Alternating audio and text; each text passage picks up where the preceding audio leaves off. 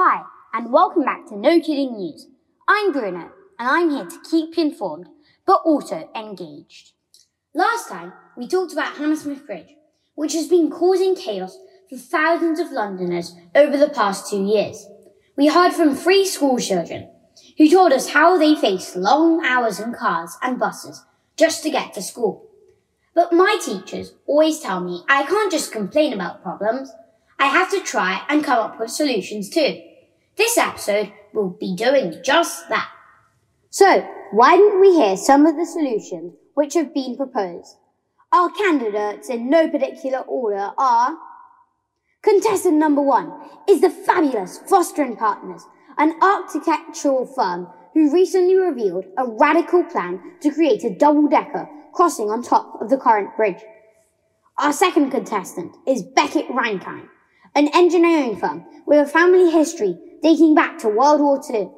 Their plan is to save the day by building a temporary bridge alongside Hammersmith Bridge. Contestant number three are the ferries. There are a few possible places to dock, so the ferry solution seems the simplest. But will it work out in practice? Last but not least, our final contestant would be a footbridge. Local councillors are scrapping the idea of getting vehicles across the planning, a way for cyclists and pedestrians to make their way across the river. Now that they've met our wonderful contestants, the next question is how the council has responded to these proposals. Here is Victoria from Sacred Heart School to tell us more. On to you, Victoria. Hi, Bruno. Um, yeah, so the bridge situation is something I'm affected by too, because I live right by Hammersmith Bridge on the south side of the river. But now I need to cycle all the way around Putney, even though my school is right by Hammersmith Broadway. Um, so I've been keeping up with the news surrounding it as well. Um, the bridge, this new design by Tim Beckett and his team, um, it would run parallel to the Hammersmith Bridge, and it already has a similar cousin in South London. Um, but councillors are concerned that it would cause a myriad of local complaints. Mr. Beckett has said that the council was already receiving a myriad of complaints because of the bridge closure. Um, then the ferries are also still very much on the table, according to local councils and government, but research has shown that it would be a much trickier job than it seems. With the tides, shallow waters, and boat size needed, it would make it almost impossible to get it to work and that's before they decide like where to, even where to put it. Um, the double decker bridge idea by Foster and Partners Architects is designed so that there is a lower pedestrian deck and then an upper deck for cars and buses. According to the plan, it won't add any extra load to the bridge and will allow the construction work to be completed without interfering with the life of the residents nearby. The workers would use the new lower pedestrian deck to complete the renovations of the bridge. Once it's completed, the temporary raised bridge would be taken away and the original one can just be used normally again. The design has not received any official response from Hammersmith and Fulham Council yet, but hopefully it might move forward in the coming weeks. All the solutions seem viable, but none of them are beating the tunnel Elon Musk can build in just three weeks. Maybe it is just me, but let's hope he's listening to this podcast. A group called Hammersmith Bridge SOS has already started searching for a solution. Their initiative is circulating around local schools.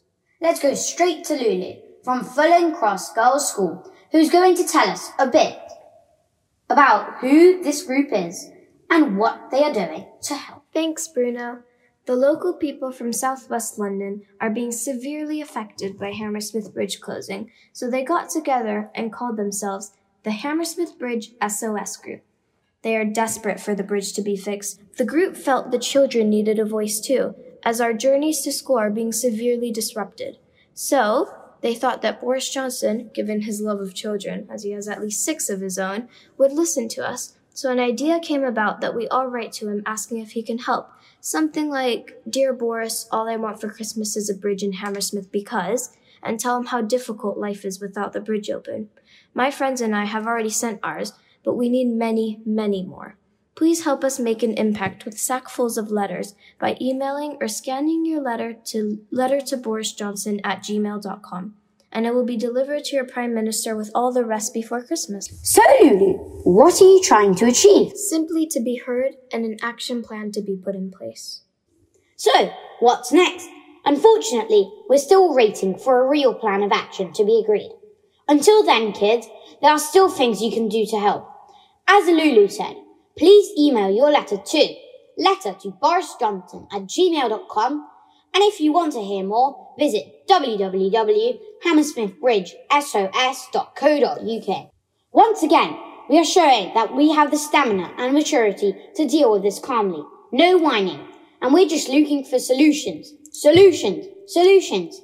And a big, big thank you to Lulu and Victoria for coming online today. Any topics you'd like to know about? Please leave a comment or question on the podcast website www.nokiddingnews.com. You can also listen to us on all the major platforms, Spotify, iTunes, and don't forget to subscribe. All we want for Christmas is a bridge. See you next Sunday, and thank you for listening.